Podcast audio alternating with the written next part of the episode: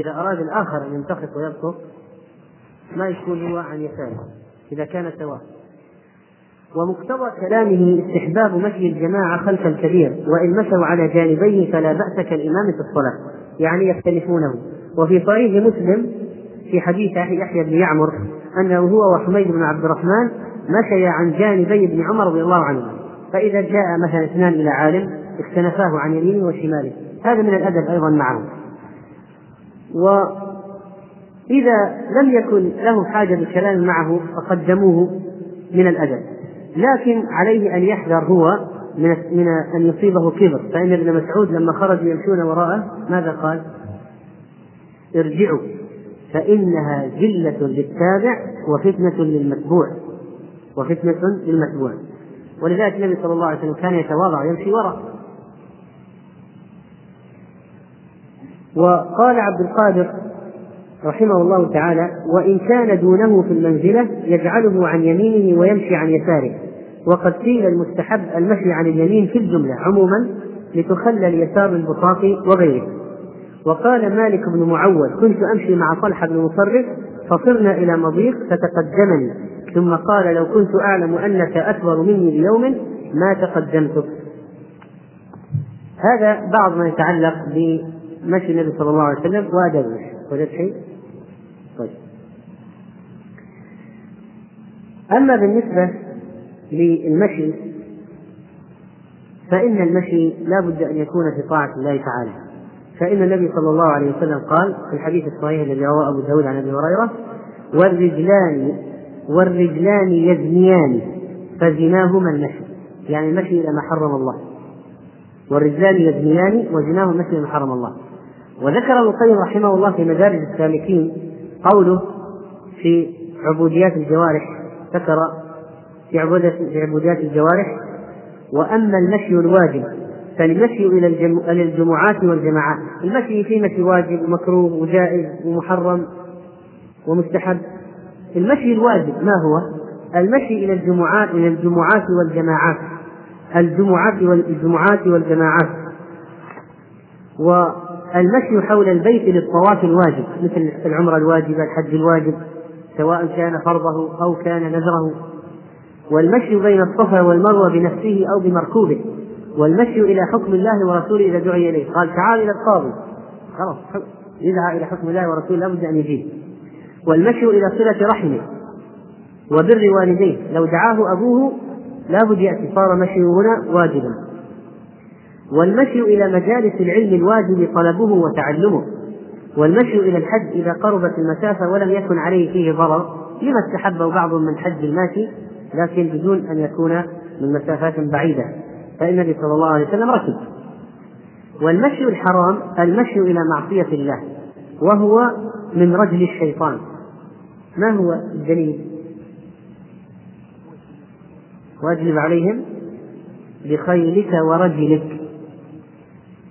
قال مقاتل استعن عليهم بركبان جندك ومشاتهم فكل راكب وماش في معصية الله فهو من جند إبليس. كل راكب وماشي في معصية الله فهو من جند إبليس. وأما بالنسبة لبعض ما يتعلق بالمشي من أبواب الفقه والأدب وغيرها فمن فمما يتعلق بالطهارة مشي المرأة إذا كانت تمشي فمرت بموضع فيه قذر. وقد رخص لها بأن ترخي جلبابها شبرا أو ذراعا لأجل أن لا تنكشف قدماها إذا هبت ريح ونحو ذلك. ولا شك أن ارتخاء الجلباب العباءة التي وهذا طبعا صار شيئا غير موجود في هذه الأيام. تقريبا ما في ما في امرأة تسحب عباءتها شبرا أو ذراعا بخلاف النساء نساء العهد القريب. ربما بعض الناس إذا دقق في عباءة جدته رأى أنها تسحب وراءها شبر شبرين. من أجل أن إذا هبت الريح لا تنكشف. أما الآن قصروا العباءات قصرت وظهرت الأقدام وأطراف السيقان وغيرها ظهرت أشياء كثيرة ليست فقط الأقدام أو الأصابع. ولو أنها مشت في مكان قذر فما هو الحكم بالنسبة لهذا جاء في بعض السنن في النساء وغيره في النساء وغيره عن محمد بن إبراهيم عن أم ولد لإبراهيم بن عبد الرحمن بن عوف أنها سألت أم سلمة زوج النبي صلى الله عليه وسلم فقالت إني امرأة اطيل ذيلي وأمشي في المكان القدر فقالت أم سلمة قال رسول الله صلى الله عليه وسلم يطهره ما بعده. الحديث هذا بهذا السند ضعيف لأن فيه جهالة أم ولد لإبراهيم بن عبد الرحمن، من هي أم الولد؟ ما ندري. لكن قد جاء عند أبي داود بإسناد صحيح عن امرأة من بني عبد الأشهل قالت قلت يا رسول الله إن لنا طريقا إلى المسجد منتنه فكيف نفعل؟ إذا مطرنا. فقال أليس بعدها طريق هي أطيب منها؟ قلت بلى. قال فهذه بهذه رواه أبو داود. وصححه في المشكاة. فاذا إذا كان بعده طاهر يطهر. اذا التراب مطهر للنجاسة العالقة بالثياب هذا حكم فقهي كذلك ما يتعلق بالمشي المشي إلى صلاة الجمعة وهو أفضل من الركوب. لقوله صلى الله عليه وسلم كما ورد في الصحيح من اغتسل يوم الجمعة وغسل وفي غسل واغتسل وغدا وابتكر ومشى ولم يركب وجنى من الإمام وأنصت ولم يلغو كان له بكل خطوة عمل سنة. فإذا المشي إلى صلاة الجمعة وإلى العيدين أفضل. فإن كانت المسافة بعيدة جدا ركب إلى الموضع الذي لا يشق عليه المشي منه وأكمل الباقي مشيا. وفي صلاة العيدين إذا ذهب ماشيا من طريق يرجع من طريق آخر. هذا ما يتعلق أيضا بأحكام المشي. وأيضا فإن المشي للصلاة من العبادات العظيمة في صلاة الجمعة. فقد جاء في الصحيح عن يزيد بن أبي مريم قال لحقني عباية بن رافع وأنا ماشي إلى الجمعة فقال أبشر فإن خطاك هذه في سبيل الله. سمعت أبا عبد يقول قال رسول الله صلى الله عليه وسلم من اغبرت قدماه في سبيل الله فهو حرام على النار. فالمشي إلى صلاة الجمعة مشيا من سبيل الله. فإذا اغبرت القدمان حرمهم الله على النار. وكذلك فإن الوضوء مما يزيل آثار المعصية التي حدثت في الرجلين. فقد جاء عن النبي صلى الله عليه وسلم أنه قال إذا توضأ العبد المسلم أو المؤمن فغسل وجهه خرج من وجهه كل خطيئة نظر إليها بعينيه مع الماء أو مع آخر قطر الماء. قال في آخره فإذا غسل رجليه خرجت كل خطيئة مشتها رجلاه مع الماء أو مع آخر قطر الماء حتى يخرج نقيا من الذنوب إذا الاهتمام بالوضوء أمر مطلوب ذلك لأن الوضوء المسبغ على السنة من الأسباب التي تكفر سيئات المشي المحرم الذي مشاه الإنسان برجليه. وكذلك فإن المشي إلى الصلاة من من مكفرات الذنوب كما جاء في عدد من الأحاديث. كما قال النبي صلى الله عليه وسلم وكان ثم كان مشيه إلى المسجد وصلاته نافلة. يعني بعد خروجه من خطاياه بالوضوء الكامل المسبغ يكون مشيه إلى المسجد وصلاته نافلة. وكذلك من الآداب ما تقدم أن الإنسان إذا مشى إلى الصلاة مما يتعلق بالمشي أيضا فإنه يمشي وعليه السكينة والوقار. ولا يهرول هرولة ويجري جريا كما يفعل كثير من الناس إذا سمع الإقامة جاء يجري يدخل في الصلاة وهو لاهث وهو مضطرب الأنفاس يضيق صدره ويعلو وينخفض من شدة جريه وسعيه.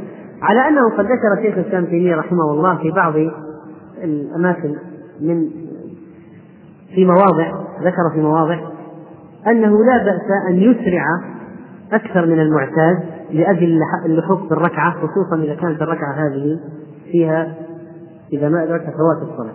مثل لو ما لو جاء قبيل ركعة الركعة الثانية أو الركوع الثاني الركوع من في الركعة الثانية من صلاة الجمعة. لو فاتته فاتت الجمعة يصلي الظهر.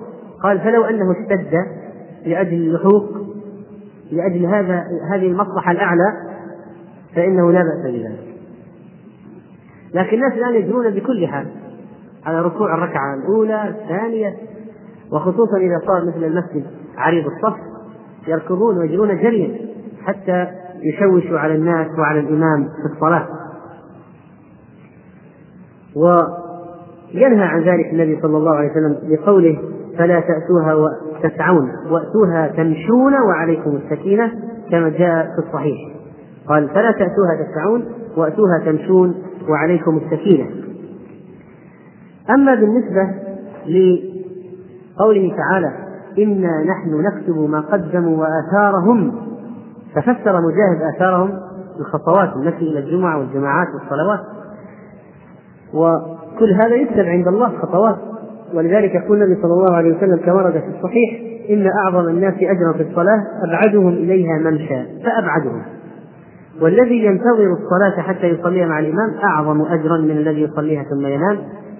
فإذا بالنسبة للمشي يكون كلما كان بيتك بيتك أبعد ما كانت تمشي أبعد كان أفضل. كان أفضل. وفي ذلك لما أراد بنو سلمة أن ينتقلوا من موضعهم إلى قرب المسجد نهاهم النبي صلى الله عليه وسلم عن ذلك وقال بنو سلمة دياركم دياركم تكتب آثاركم. دياركم يعني إلزموا دياركم. تكتب آثاركم. وكذلك فمن الأحكام أيضا أو الآداب المتعلقة بالمشي أن الإنسان إذا كان مريضا فأتى الجماعة وهو يحتسب هذه الخطوات المتكافلة مشي المريض فإن أجره عظيم عند الله. قال عبد الله بن مسعود كما في صحيح مسلم لقد رأيتنا وما يتخلف عن الصلاة من صلاة الجماعة إلا منافق قد علم نفاقه أو مريض. إن كان المريض يعني حتى المريض من الصحابة لا يمشي بين رجلين حتى يأتي الصلاة. يمشي وهو مريض حتى يأتي الصلاة وكذلك فإن من الأحكام والآداب أيضا أن النبي صلى الله عليه وسلم قال من تطهر في بيته ثم مشى إلى بيت من بيوت الله ليقضي فريضة من فرائض الله كانت خطوات خطوتاه. إحداهما تحط خطيئة والأخرى ترفع درجة. ولذلك يقول أبي بن كعب كان رجل لا أعلم رجلا أبعد من المسجد منه وكان لا تخطئه صلاة. قال فقيل له أو قلت له لو اشتريت حمارا تركبه في الظلماء وفي الرمضاء. قال ما يسرني أن منزلي إلى جنب المسجد؟ ما يسرني. إني أريد أن يكتب لي ممشاي إلى المسجد ورجوعي إذا رجعت إلى أهلي. فقال رسول الله صلى الله عليه وسلم قد جمع الله لك ذلك كله. رواه مسلم. فإذا المشي إلى الصلاة أجره ليس فقط في الذهاب وإنما حتى في العودة. وعيادة المريض أيضا مما يمشى فيه في طاعة الله فإنه قد جاء في الصحيح أن النبي صلى الله عليه وسلم قال يا أخ الأنصار كيف أخي سعد بن عبادة؟ فقال صالح يعني مريض. لكن يقولونه تفاؤلا. فقال رسول الله صلى الله عليه وسلم من يعوده منكم؟ فقام وقمنا معه ونحن بضعة عشر ما علينا نعال ولا خفاف ولا قلانس ولا قمص نمشي في تلك السباق حتى جئناه إلى آخر الحديث. إذا هؤلاء مشوا لزيارة المريض. ما كان عندهم نعال. مشوا في السباق الأراضي السبخة التي المشي فيها صعب. كل ذلك لأجل الأجر فليحتسب الإنسان المسلم مشيه لعيادة أخيه المسلم؟ من أحكام المشي أن الصلاة في المطر تجمع لأجل عدم إرهاق الناس في المشي في الوحل والطين. ولذلك جاء في الصحيح أن ابن عباس أمر المؤذن في يوم مطير قال إذا قلت أشهد أن لا إله إلا الله أشهد أن محمدا رسول الله فلا تقل حي على الصلاة. قل صلوا في بيوتكم. قال فكأن الناس استنكروا ذاك فقال أتعجبون من ذا؟ قد فعل ذا من هو خير منه. إن الجمعة عزمة وإني كرهت أن أخرجكم فتمشوا في الطين والزحف تمشوا في الطين والزحف. فإذا وجد الطين والزلق حتى لو ما كان في مطر فهذا مسوغ لجمع الصلاتين. فإذا نزل مطر من باب أولى. ومن أحكام المشي أيضا مشي المصلي أثناء الصلاة. وهذا قد يكون لسد فرجة. طبعا إذا مشى خارج الصلاة المشي ينبغي أن يحتسبها. المشي لسد فرجة في الصف هذه خطوة عند الله أجرها عظيم كما ورد في الحديث. وإذا كان أمامه صف فيه فرجة أو انكشفت فرجة فمشى من من صفه الخلفي إلى الأمام بسدها فهذه خطوة أيضا عظيمة. ومشي المصلي شيئا يسيرا خطوات لفتح باب ونحوه أيضا مما يجوز. فقد بوب النسائي رحمه الله في كتابه السنن باب المشي أمام القبلة خطا يسيرة يعني بدون أن ينحرف عن القبلة ويتغير اتجاهه. ثم جاء بحديث عائشة قالت استفتحت الباب ورسول الله صلى الله عليه وسلم يصلي تطوعا والباب على القبلة يعني الباب في جهة القبلة. فمشى عن يمينه أو عن يساره ففتح الباب ثم رجع إلى مصلاه ثم رجع إلى مصلاه. المشي كان عن يمينه وشماله لأجل فتح الباب الذي على القبلة حسنه الألباني في صحيح النسائي. وأما بالنسبة للمشي في الحج ومن أحكامه ما تقدم أن المشي يكون المشي يكون في الأشواط الأربعة. الأخيرة عادي والثلاثة أشواط الأولى ماذا يكون؟ رمل. ولذلك أمر النبي صلى الله عليه وسلم أصحابه أن يرملوا ثلاثة أشواط لأجل أن يروا المشركين جلدهم. فقال المشركون هؤلاء الذين زعمتم أن الحمى قد وهنتهم هؤلاء أجلد من كذا وكذا. هكذا كما جاء في الحديث الصحيح. فإذا هل انتهت السنة هذه بفتح مكة وانتهاء الشرك في مكة؟ الجواب لا. بقيت سنة. كل طواف قدوم. كل طواف قدوم السنة فيه أنك ترمل في الأشواط الثلاثة الأولى وتمشي في الأربعة الباقية. وجاء أيضا في حديث لما قدم النبي صلى الله عليه وسلم مكة أتى أتى الحجر فاستلمه ثم مشى على يمينه فرمل ثلاثا ومشى أربعة وكذلك فإن المشي في السعي من مشي في طاعة الله كان النبي صلى الله عليه وسلم إذا نزل من الصفا مشى. حتى إذا انصبت قدماه في بطن الوادي وهو بطن الوادي أول هو العلم الأخضر الموجود الآن. بداية الوادي هذا الوادي كان موجود الآن بعد أعمال التوسعة في الوادي انتهى. صار كل مستوى واحد المسعى لكن العلم الأخضر الأول ينبئك عن بداية الوادي والعلم الثاني الأخضر أو النور الأخضر ينبئك عن نهاية الوادي. فجاء في السنن سنن النسائي وحديث صحيح النبي صلى الله عليه وسلم كان إذا نزل من الصفا مشى حتى إذا انصبت قدماه في بطن الوادي سعى حتى يخرج منه. وفي رواية له حتى إذا صعدت قدماه مشى حتى أتى المروة. فإذا مشي وبين العالمين أو في بطن الوادي يكون سعيا يكون سعيا شديدا حتى كان مئزره عليه الصلاة والسلام يدور من شدة السعي. وبالنسبة لرمي الجمار فقد جاء في الحديث الصحيح عند الترمذي كان صلى الله عليه وسلم إذا رمى الجمار مشى إليها ذاهبا وراجعا. فالسنة إذا المشي إلى الجمار ذاهبا وراجعا. وكذلك فإن من الأحكام أيضا المتعلقة المشي إلى مسجد قباء المشي إلى مسجد قباء. فقد جاء في الصحيح عن ابن عمر أن رسول الله صلى الله عليه وسلم كان يزور قباء راكبا وماشيا وإذا صار يوم السبت فهو أفضل. فالذهاب إليه مشيا أو الذهاب إليه راكبا كله ورد في السنة. أما بالنسبة للجنازة والمشي فيها فقد قال النبي صلى الله عليه وسلم الراكب يسير خلف الجنازة. والماشي يمشي خلفها وأمامها وعن يمينها وعن يسارها قريبا منها. رواه الإمام أحمد وأبو داود. إذا المشي الماشي للجنازة في أي مكان يمشي قريبا منها. الراكب لابد يكون أن يكون خلفها. وقال عليه الصلاة والسلام الراكب خلف الجنازة والماشي حيث شاء منها حديث صحيح. أما المشي في الجنازة فلا بد أن يكون إسراعا يسرع بالجنازة إسراعا.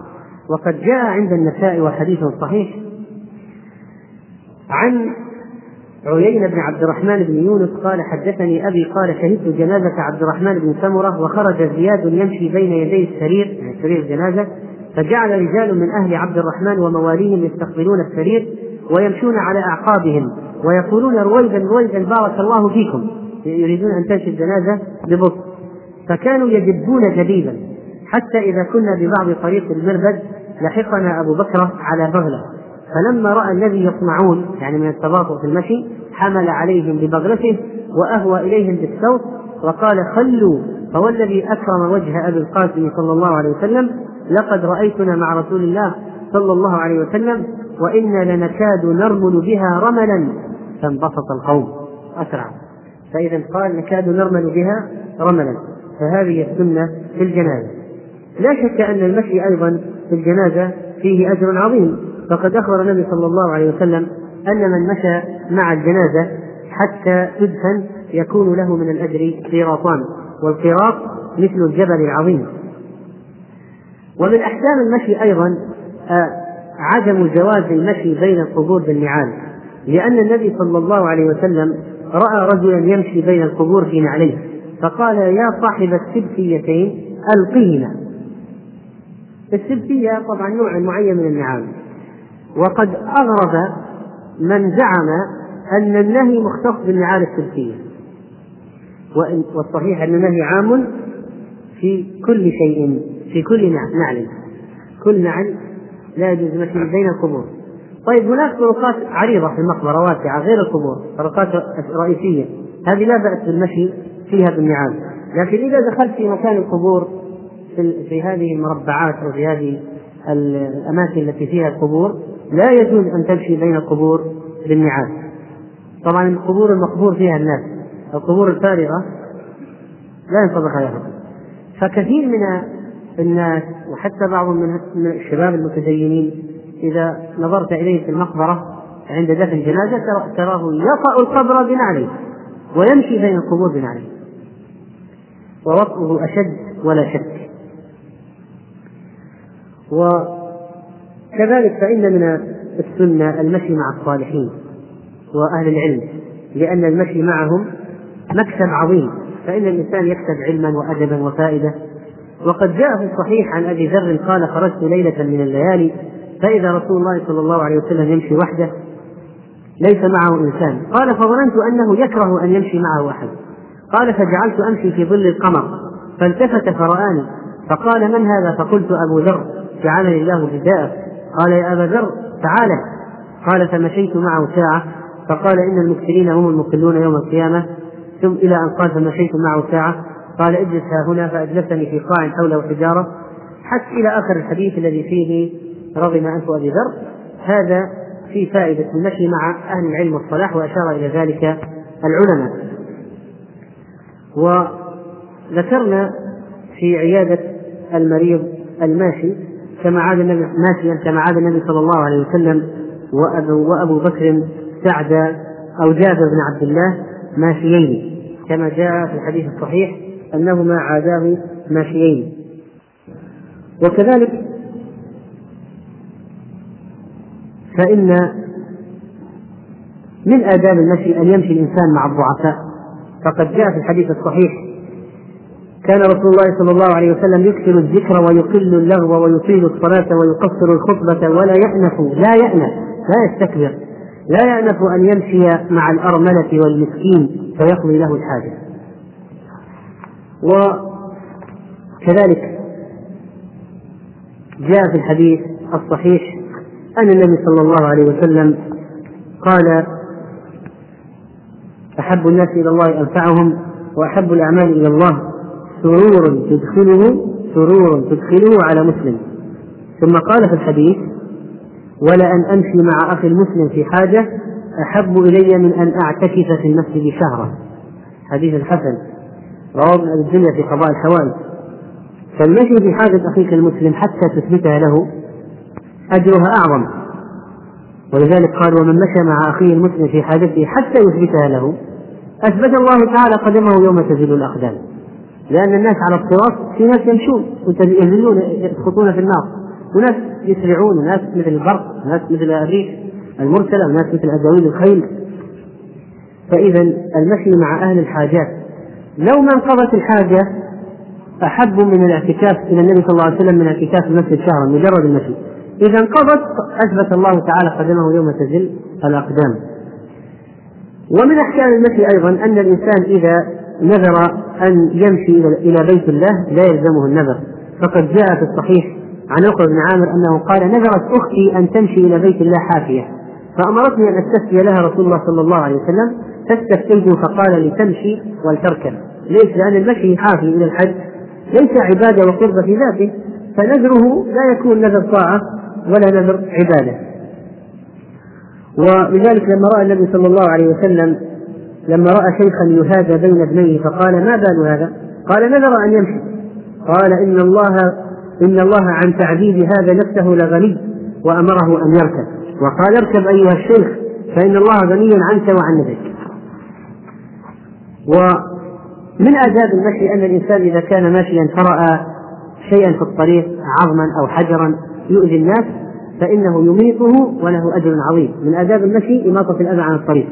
فقد جاء عن أبي هريرة في الحديث الصحيح أن النبي صلى الله عليه وسلم قال بينما رجل يمشي بطريق وجد غصن شوك على الطريق فأخره فشكر الله له فغفر له. وكذلك فإن من الأشياء المتعلقة بالمشي أن الإنسان إذا أن الإنسان إذا فقد إحدى نعليه أو انقطعت فإنه لا يمشي في نعل واحدة فقد جاء في البخاري وغيره في البخاري وغيره أن النبي صلى الله عليه وسلم قال لا يمشي أحدكم في نعل واحدة لينعلهما جميعا أو ليخلعهما جميعا. وهذا يمكن أن يدخل في آداب الانفعال الذي سيأتي معنا إن شاء الله تعالى لكن هنا موضعه أيضا في المشي موضوع أيضا في المشي. وكذلك من الآداب المتعلقة بالموضوع قوله عليه الصلاة والسلام يسلم الراكب على الماشي والماشي على القاعد والقليل على الكثير. الراكب يسلم على الماشي لأنه أقل منزلة منه فيبدأ هو بالسلام تواضعا له. الماشي أرفع من منزلة من القاعد إذا يسلم الماشي على القاعد. هذا أيضا من التواضع. وكذلك من الآداب أن الإنسان إذا كان يمشي فمر بصبيان أن يسلم عليهم تواضعا. فقد قال ثابت أنه كان يمشي مع أنس فمر بصبيان فسلم عليهم وحدث أنس أنه كان يمشي مع رسول الله صلى الله عليه وسلم فمر بصبيان فمر بصبيان فسلم عليهم. وينبغي أن نعتبر أيضا بما يحدث في يوم يوم القيامة من خروج الناس من قبورهم على الهيئة التي وصفها النبي صلى الله عليه وسلم إنكم ملاقوا الله مشاة حفاة عراة غرلا فلا يمشي الإنسان إلا ما يرضي إلى ما إلا إلى ما يرضي الله فكذلك يكون العباد يوم القيامة ثم يكسون وأول من يكسر الخلائق إبراهيم عليه السلام. وقد أخبر النبي صلى الله عليه وسلم أن هناك أناسا يحشرون على وجوههم فاستغرب بعض الصحابة فقال النبي صلى الله عليه وسلم أليس الذي أمشاه على رجليه في الدنيا قادرا على أن يمشيه على وجهه يوم القيامة. وكذلك فإن من مما يتعلق بالمشي أن الجنب يجوز له أن يماشي الناس. لذلك قال البخاري باب الجنب يخرج ويمشي في السوق وغيره. وقال عطاء يحتجم الجنب ويقلم أبصاره ويحلق رأسه وإن لم يتوضأ. وكذلك فإن الإنسان إذا كان ماشيا فجرحت قدمه وقد يتعرض لهذا فإنه يحتسب ذلك. وقد كان النبي صلى الله عليه وسلم يمشي إذ أصابه حجر فعثر فدميت إصبعه إصبعه فقال هل أنت إلا إصبع جنيت وفي سبيل الله ما لقيت؟ وفي البخاري في كتاب الاستئذان عنون البخاري رحمه الله آه، بعنوان فقال باب من أسرع في مشيه لحاجة أو لقصد. ثم ذكر حديث عقبة بن الحارث قال صلى النبي صلى الله عليه وسلم العصر فأسرع ثم دخل البيت. فإذا أسرع الإنسان في المشي لحاجة فلا بأس بذلك يعني هذا لا ينافي ما تقدم من صفة المشي وهذا تقريبا نهاية الكلام عن موضوع المشي أو ما يتعلق به من الآداب والأحكام التي تيسر جمعها. هذا والله تعالى أعلم وصلى الله وسلم على نبينا محمد.